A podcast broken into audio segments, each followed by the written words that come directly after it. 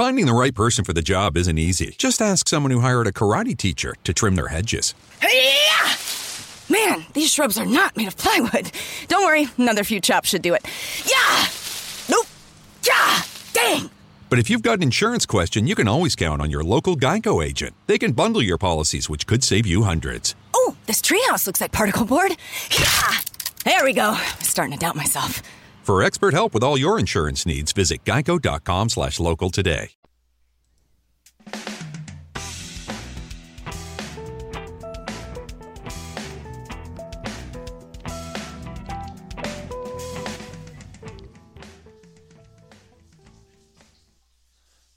Hello, this is Jim the Keys bartender coming to you from Key Largo. It is July the 29th, Wednesday, and it is hot as hell. And we will talk about air conditioning. Yes, air conditioning. The reason why we're down here now. Do you think most of the places in the United States um, that are experiencing the greatest growth, and I'm just talking about population, the last 50 years, has been in the south and southwest because it was uh, there was a lot of land, and it's beautiful. But for forever in the summertime, it has been hot, and if you think about the development of air conditioning, thousands of years ago there was.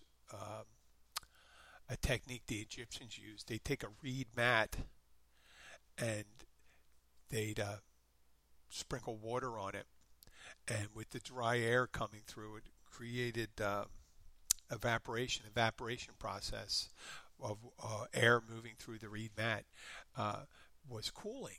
So when air evaporates, it absorbs energy or oh God, this is where it, with the heating and AC, but that's how refrigeration AC works. It's from um, condensing and allowing uh, gas to um, expand. So if you ever get one of those um, wart removals or something sprayed on your skin, that uh, the can could be like 90 degrees. Though when you spray it, when that the liquid is atomized or turned into a gas, it creates a freezing effect. It's not that the uh, the temperature of the can isn't 30 degrees, but when the gas expands, it uh, produces that effect. So it wasn't until 1902 that the first modern air conditioner was invented, and in that days they used a lot of harmful, chem- uh, dangerous chemicals in it and stuff like that. But uh, AC uh, started out being used in, uh, I think, originally in a printing shop in New York.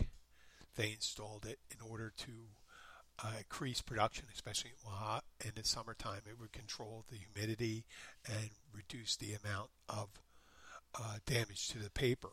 And it was 1920 when they started in, installing it in movie theaters.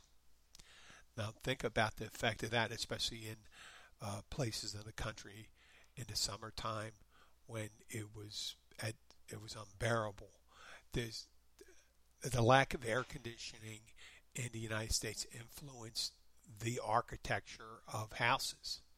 If you look in very old houses, you'll see large patios on there, large patios around there, and that was places where people could go out and sit on a night.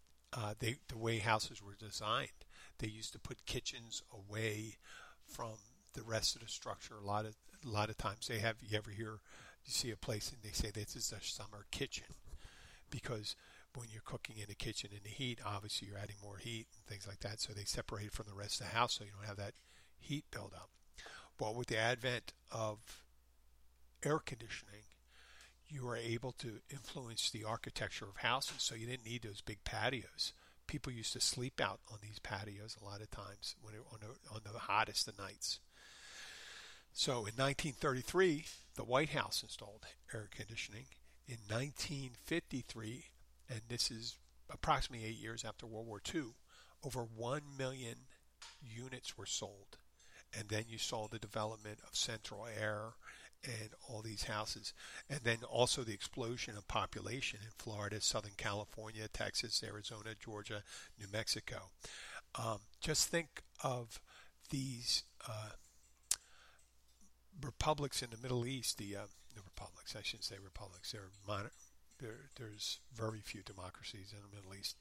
Uh, I think, a side note, Israel is one of them, uh, and maybe Lebanon.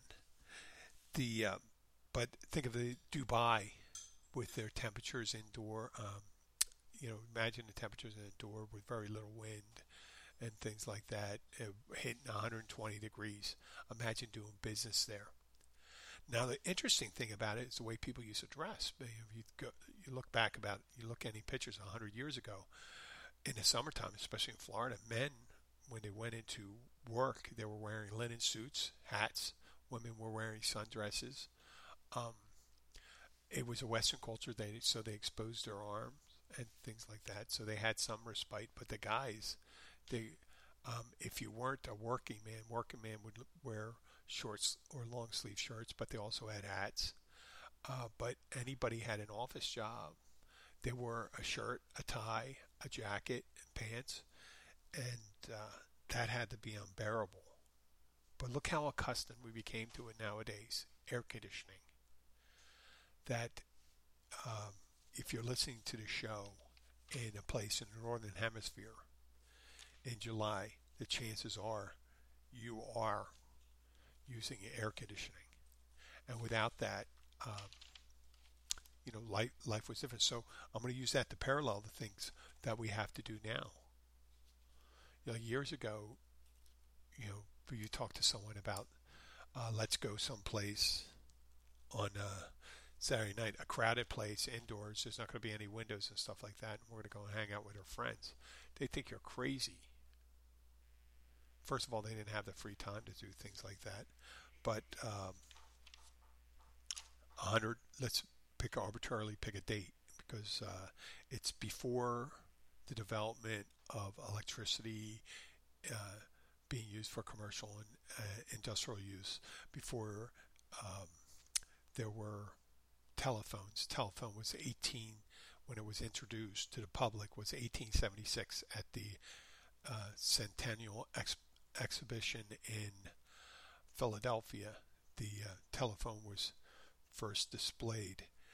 Uh, prior to 1870, people were most likely, especially in the United States, were born and raised in the same town. And just think of the, the, the concept then. Most, there was very uh, uh, different society back then. It was much smaller. The, uh, you had your uh, a smaller pyramid where you had a a very small upper class, a smaller upper middle class, and then you had, uh, let's say, the upper middle class is doctors, lawyers, and things like that. And then most of the people were either rural, industrial workers, and things like that. There were 1870s very, uh, there was uh, virtually no unions and things like that. The work they, people worked um, seven days a week sometimes given Sunday off depending on their employer. They worked long hours. Um, most people didn't understand if you asked somebody on a Monday what they did over the weekend, I don't think they'd understand the concept of a weekend. It's not like they would sit home. What would you do? I mean, there was reading, uh, but the reading in 1870 was usually done, um, well, was always done by a lantern, uh, either a gas a gas fired lantern, oil lantern, or kerosene. That they would read. There was no other entertainment. They didn't go places. They didn't go to the beach. It was very unusual. And forget about vacations. There was, I mean, if, and especially rural populations, when you're not raising uh, your your crops or tending to your animals. And if you have livestock, that was a daily occurrence where you tend to your livestock. Dairies, you'd have to milk the cows every day. There was no two weeks off where you went and took care of this item. So predominant part, uh, part of the U.S. population did not understand the concept of vacation or time off or leisure activities. And when people got together, some of the entertainment, even with the uh, upper class, was listening to a person read, uh, play a musical in- instrument, sing, go uh, go to a show. And imagine um, nowadays you could have someone call and plan to get together with people. Well, it was a much bigger deal back then. You'd have to send an invitation either by mail or send it over them in person and tell them your intention of getting together. Having someone over was a big deal. You would never call up anybody. I mean, there was no way to call them up. But when you sent, hey, why don't you come run run over here tonight and have dinner with us? That was a big deal. So people would just show up at your house if you think about it. There was no forewarning that they were going to come by and visit you. They just show and knock on your door. They'd be dressed up normally in Sunday afternoon, you know, after church, and you go visiting. And they either, if it's in the summertime, they have you on a porch. Sometimes they invite you in but there was usually no heads up given. So uh, the concept of just socializing changed. I mean, and then if you ask someone to say, "Hey, listen, what did you do over the summer?" and so well, I turned over the field. I had to, you know, milk the cows. I had to uh, uh, put in feed for them. I had to dig a well, fix a fence. Wife gave birth. Um, the concept of women, it was not unusual for women to die in childbirth. It was very uh, much higher child uh, infant mortality rate. It was much higher chance of a child not making it to adulthood.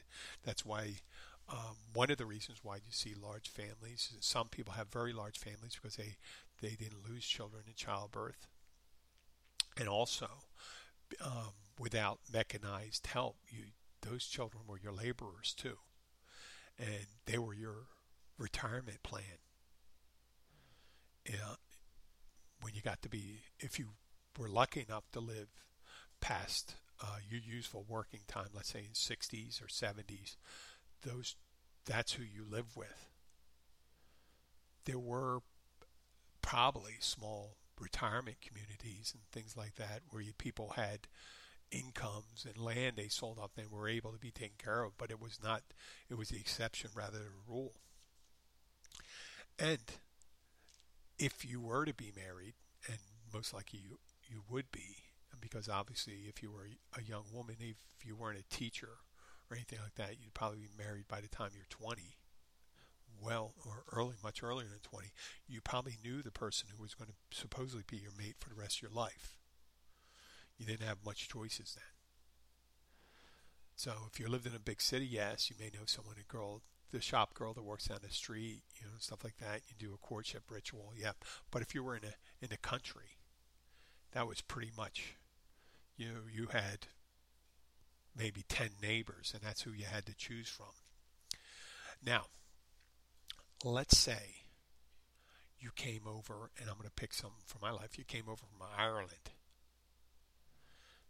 and 1870, I think they may have had a intercontinental. They may have had an intercontinental cable for telegrams uh, before the development of the telephone, and then they had to lay, lay a cable there.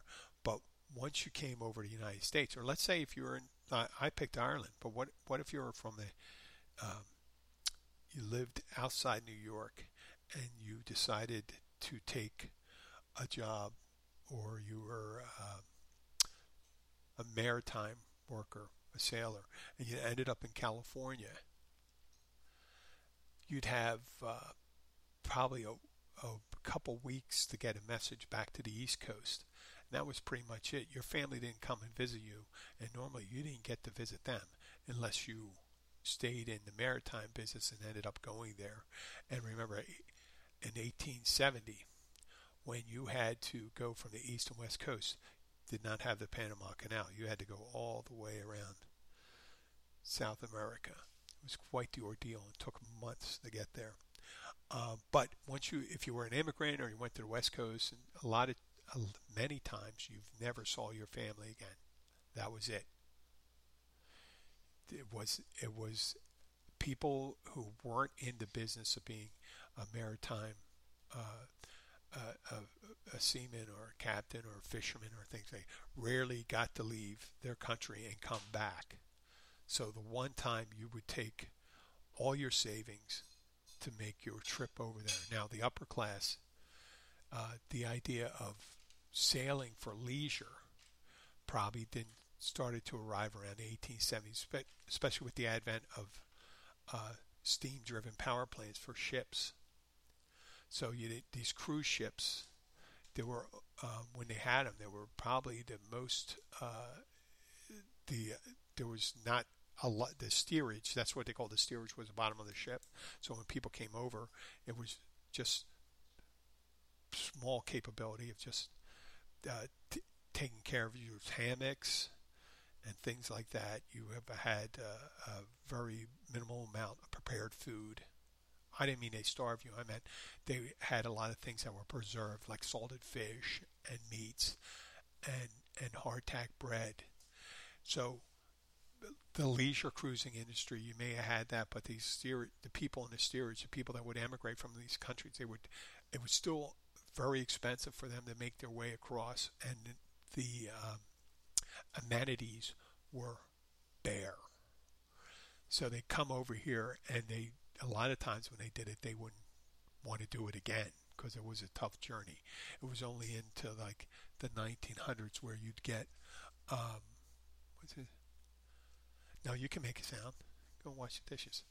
So what I'm suggesting is that things have changed from that. Now, now when you have people that emigrate, they not only do they come over here and live, they're able to talk to people. Even the poorest families, you could find someone or find a place where you can go and get some kind of internet contact where you actually can see them. Think about it. It was only last 20 something years that people were able to see each other and talk to each other live. I remember being uh, 13 years old and a phone book came out. Yeah, they still had phone books. And they showed the history of the telephone because it was 100 years from the introduction of the telephone at, like I said, the, the centennial exhibition that uh, people would be able to uh, um, they showed the, the, the original phone you had to use an operator connect and and then it, the transformation to the dial um, the, the real dial dial and then the push button. And then they showed the near future was a video phone. And the video phone was going to be seen they thought that was going to be in the 80s or 90s and i think they they probably did have some prototypes and able to do that you know improvising. They were thinking television or uh, closed circuit television type setup. Well, right now, if you think about it, we're all we all have access to closed. Uh, uh, we we can do it with our smartphones and things like that, and uh, the the whole aspect of just talking to each other. You can see the person on a daily basis without too much of a, a drain on your resources. And people have weekends off. A, a, lot of people have weekends off. Obviously, there's a lot of poor people that have don't understand the concept of the weekend or vacation and things like that. But there was ne- probably never a time in history where you had so many people being able, as a percentage of population, being able to take leisure time and go someplace else, get on, uh, get and travel to another continent on a regular basis. Just think of it. You know, a, a middle class family can go down, you know, go to Mexico, go to the islands, go do this. Now, now how am I going to relate this right now? Things have changed drastically. Right now, we're asking people just to put a mask on and wash their hands and stay six feet away. Years ago, they didn't understand it was in the 1870s they started really understand pathogens, bacteria, viruses, and things like that. but now knowing, understanding, we're we're getting people that are angry because it, and they're arguing the science behind it. When yes, it took a while for people to digest telephones being introduced and electricity being brought into the house. Just think of the concept there. In 1870, it was in the 1890s, and electricity started. You know, uh, Tesla and um, Edison were Tesla was doing AC/DC, and uh, Edison was experimenting with uh, direct current, and they were building these power plants for people. Uh, they were building power plants prior to prior to the uh, demand, meaning you you they build the power plants.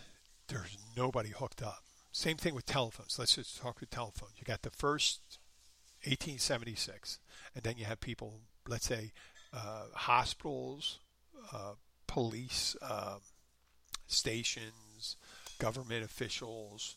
Uh, they started wiring for telephones.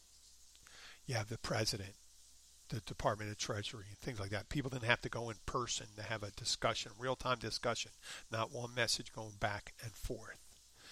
If anybody's um, anytime someone would have a conversation and they weren't in the same room, they'd have to have either a telegraph or a handwritten message and it would go back and forth. Try to th- think of how difficult it is to have a long conversation with someone on text, a detailed conversation, and you weren't that dexterous. Multiply that because then you'd have to have someone walk that thing to the other person. Actually, in France, in Paris, France, prior to the concept that the telephone, I think it prior to uh, the telephone being introduced, they used pneumatic tubes throughout the city. Now, what is that? A pneumatic tube was a sealed tube where they put messages in, and they do in the, they still use them to this day in some older buildings where you use air pressure and you put a capsule in with the message and you send it out. And they used to do that with mail and stuff like that. You see it in a movie. If you really want to get a good concept of it, uh, check uh, A Miracle on 34th Street. It's weird, some of the Christmas movies. Miracle on 34th Street. Uh, I think they showed. No, no, you're not that. In Elf. In Elf, they did with Will Ferrell's working in the basement of Empire State Building, and it's a mail room, and they're actually putting mail into tubes and sending it up to different offices. So you didn't have to send someone up. It was an old system, and they still incorporated it because it was a pretty good idea. But in in France, in Paris, for uh, quite a few years, they had a pneumatic tube system that connected buildings and people could send missives back and forth. There was a, a one-way tubes going one direction and one going the other direction. That's the only way it would work. Uh, otherwise, you'd have to. Uh, I mean, I guess you could shut off the positive and negative and have one-way direction pneumatic tubes and others going the other way. This way, you didn't have to run messages back and forth. And it was an imperfect idea, a brilliant idea at the time. But once uh, telephones uh, were being used and more let's get back to the laying the lines. You had the beginnings. You had some people start using it and then other people start. So let's say the police stations got connected and then um, that we said politicians hospitals and hospitals and doctors doctors at home. So hospitals if they call someone to get that. And then you had people uh, businessmen go into it. And then you had the wealthy people. All the wealthy people started purchasing them and using them because it was a thing to do. And then it just made a slow creep across it. And then you had people starting to have them in their house. It took years. Now the acceptance of cell phones happened. That was my, me snapping my fingers. Happened like that. Just like that. If you think about it. 2000, 2001, 2002, 2003, 2004, which matter of five years that people went from I don't need a cell phone to I have to have a cell phone. And then 2007, 2008, the 2007, the introduction of the smartphone. And now we see people today not just having a cell phone, but having, if you don't have a cell phone that's not a smartphone, you can't check out the internet. You can't do everything with it. You're considered a dinosaur. Only 13 years later. But in uh, 18, uh, well, I'm, I'm picking the time when it was introduced. Let's say from 1890, it was 1876 it was introduced. Not everyone. It was until after World War One that a lot of houses and some of the poorest people still didn't have phones in their houses until like World War II. Now look at electricity. Electricity is introduced. Great. You got a light bulb. Now you got a string in your house. You have the houses aren't wired for electricity. The house is built before the introduction of electricity. So wires had to, they had to do retrofits, let's say, they run wires inside the house and then uh, on new builds, they incorporate the wires. But when they incorporated wires originally for um, electricity, especially in the beginning, they thought it was just going to be. They they didn't see that there was going to be other things like um, a washing machine, a dryer, the introduction uh, right after World War uh, One, the radio, and there was more and more devices the vacuum cleaner. Think about all the things in your house toaster, the oven, the refrigerator. And if you look in a really old house, you see um, that the outlet is almost sitting on the wall with the wires outside it. And that was a retrofit. And then the people that incorporated it. Nowadays, even from houses, when you think about it, from think of a house from the 18, uh, 1950s, they had a certain amount. They had uh, the plugs concentrated in the living room and things like that. So that's where you have the most. Then you have it in a bedroom. My my grandmother, uh, my mother's mother, my father's mother, they had houses that were built in the uh, 1930s, and there was only one outlet in each room because giving the fact that you have a lamp and a uh, and a radio, maybe.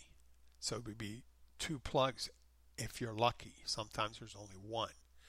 So the you plug in a light and a radio. You unplug the radio with a light when you go in a vacuum. If you're vacuuming at night, you unplug the radio, and that's it. Uh, but then these new houses, they put plugs everywhere.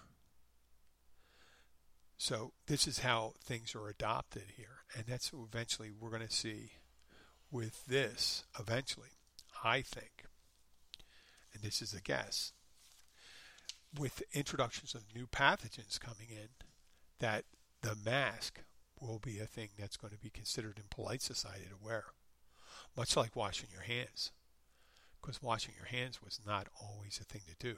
Who had running water?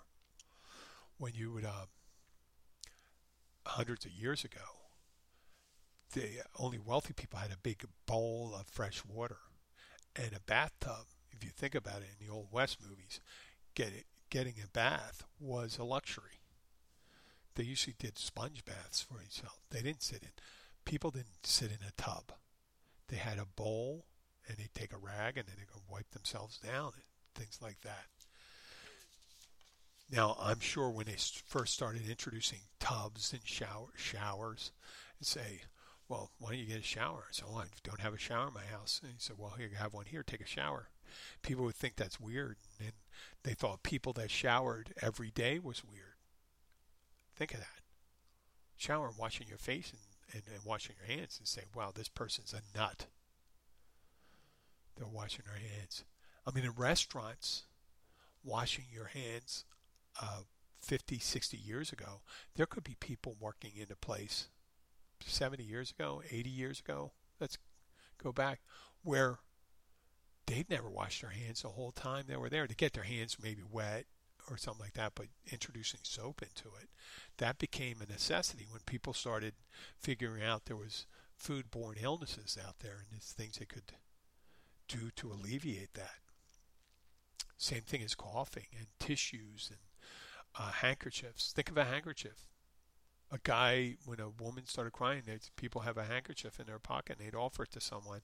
Well i don't necessarily think that they had a bunch of silk handkerchiefs in their pocket. I think sometimes they a lot of times they offered people used handkerchiefs. I mean when i say used not used and washed used and not washed and handed off to someone else. Yeah that was the thing. And then he figured out, hey, wait a second, maybe we shouldn't do this because this is a correct way to spread that. And uh, I'm sure there were people looking at it says, no, just give me your handkerchief to show them how the tough they are. So things change, people. And we're changed down here. When we turn on the air conditioning and we expect the air conditioner, yes, we have power outages. Uh, we're in hurricane uh, central right here in in the Florida Keys.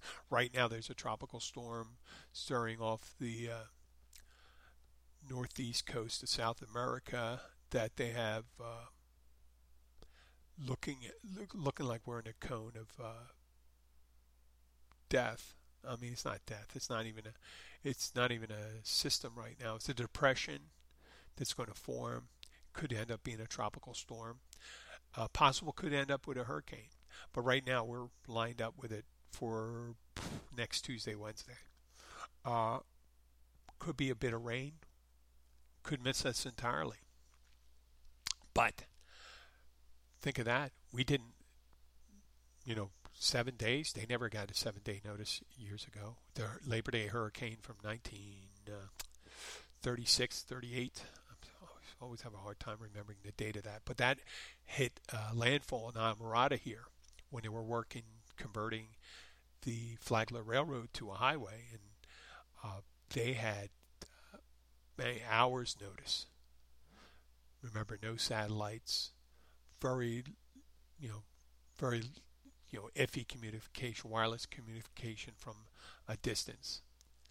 So they could tell by a drop in the barometric pressure that something was going on, and it, it was an imprecise science that people had to be very well uh, trained to be able to interpret the data that they got. And they got limited data, but when they saw a drop in the pressure, they knew something was coming and to be prepared for that. And these people were very skilled. I have to give it to them. Nowadays, we have all this technology. We have satellite imagery. We can see the formation of a a system. We even fly airplanes into the center of them to see what's going on, see what the, exactly the wind shear is going on, what, what direction they're going in, what kind of, if it's building strength, they're reducing strength. All these things we have at our fingertip we take for granted. And we also have building codes and stuff like that. We have an early warning. And we still have people die from that. We still have people die from that because the, uh, I think of a hurricane. When one is threatened to come, and it they have a, you know, when it gets closer to land, they have a pretty good idea. We just had one hit in Texas, right? Uh, category one. Now we have something developing there. As it gets closer, we'll be given warnings and things to do. And let's say they have top winds. It's a tropical storm, and I think that's up to 72 miles per hour. Uh, the winds it's a good idea for at seven two miles an hour wind to uh, put up your shutters. Uh, and and you got to weigh the you know how much time you have when the wind, when the bands are going to come come in something like that. But if it were, God forbid, uh, category three, four, five, uh, you know, strengthening things like that, uh, there would be people waiting, still waiting. There's people that wrote it out down here. Um, and yeah, they have a stru- They may have a structure that can, but you know, there's tornadoes that can hit. Tornadoes can uh, cause as much damage as a hurricane on the backside of these uh, storms. They uh, just there's people that don't, or they don't get the news, and don't have the wherewithal to go and do it. But they, and they and they make light of it but there's other people that can't. The more people that ignore a hurricane warning when one hits, the likelihood of people dying goes up. The less uh, uh, people ignore, or the more people take heed, the, the greater chance of less uh, loss of life. So we don't have that uh, chance with uh, tornadoes. Tornadoes can pop up in a matter. I mean, you can see a system coming in. You could say there's a likelihood this system coming in. It will uh, promote promote the um, uh, tornadoes forming or cyclones uh, forming. So uh, they they do have a warning that there's a possibility, and if there's a possibility of something happening, and if there's a storm, they say tomorrow, be very, really careful and go stay, take heed, listen to the radio. Uh, so when a tornado pops up and a couple miles away, gives you a, you know fighting chance to find shelter. Um, and then you'll have these things where these people houses are destroyed and things like that.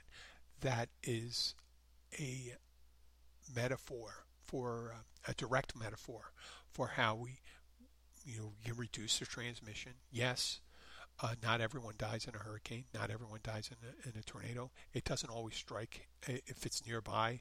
A tornado can hit one side of the street, not uh, hit the other. And the same thing with this COVID-19. You can have uh, 500 people affected, and uh, let's say uh, four people die. Right? But you don't know which four people there are going to be. Now, there's people that are likely. You know, they're likely if they get it and they show symptoms, that's going to have a really hard time and have a greater likelihood of having serious uh, impact by the COVID 19, like if you have an immune problem or we have a COPD. I'd be careful. And that it took years to adopt electricity. It took years to understand what the telephone was about. It took years for airplane tra- uh, you know, air traffic to develop. They they kept on uh, zeppelins for years. You know, it was only after the Hindenburg when people saw that that was a mass event. Even though uh, probably, if you think percentage wise, the amount of people that died in zeppelin travel was probably very small. Was very small, but it was filmed. It was filmed. They showed the item that was filmed, and it killed the zeppelin industry.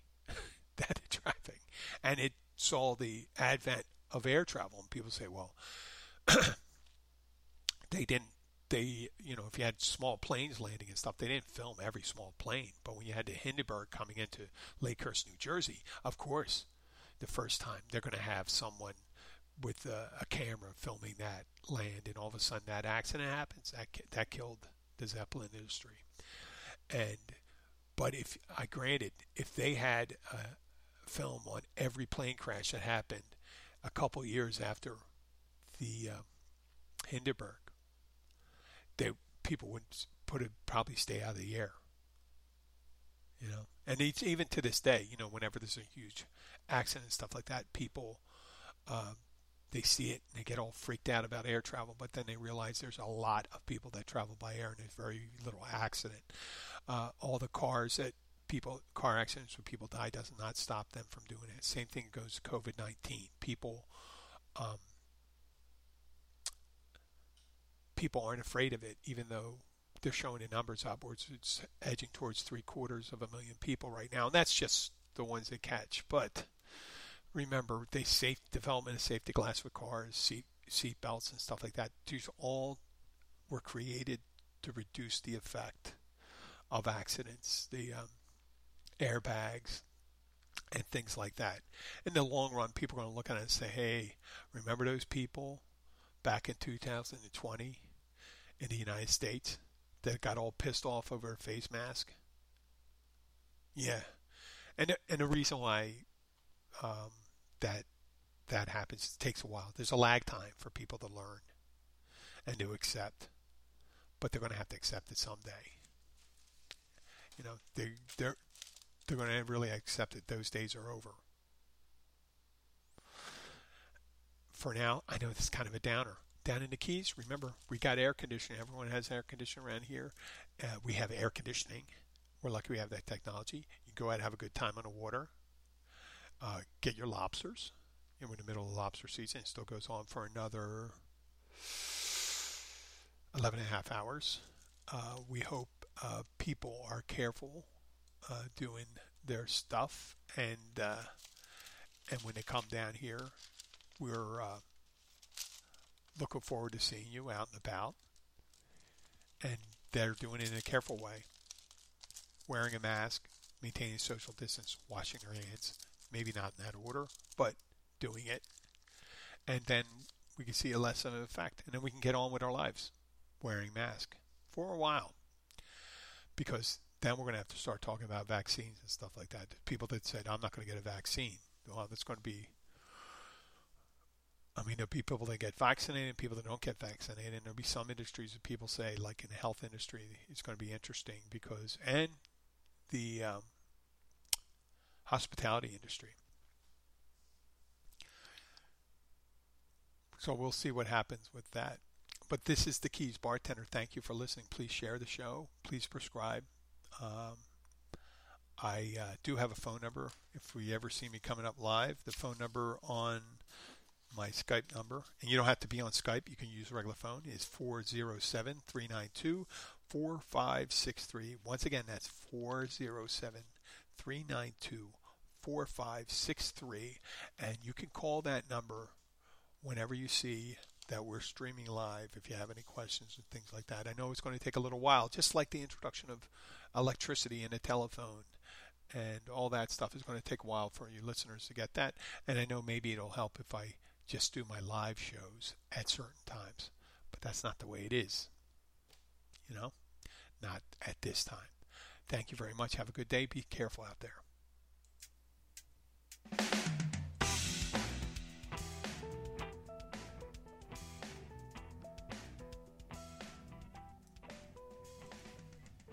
Finding the right person for the job isn't easy. Just ask someone who hired a karate teacher to trim their hedges. Yeah! Man, these shrubs are not made of plywood. Don't worry, another few chops should do it. Yeah! Nope! Yeah! Dang! But if you've got an insurance question, you can always count on your local Geico agent. They can bundle your policies, which could save you hundreds. Oh, this treehouse looks like particle board. Yeah! There we go. I'm starting to doubt myself. For expert help with all your insurance needs, visit geico.com slash local today.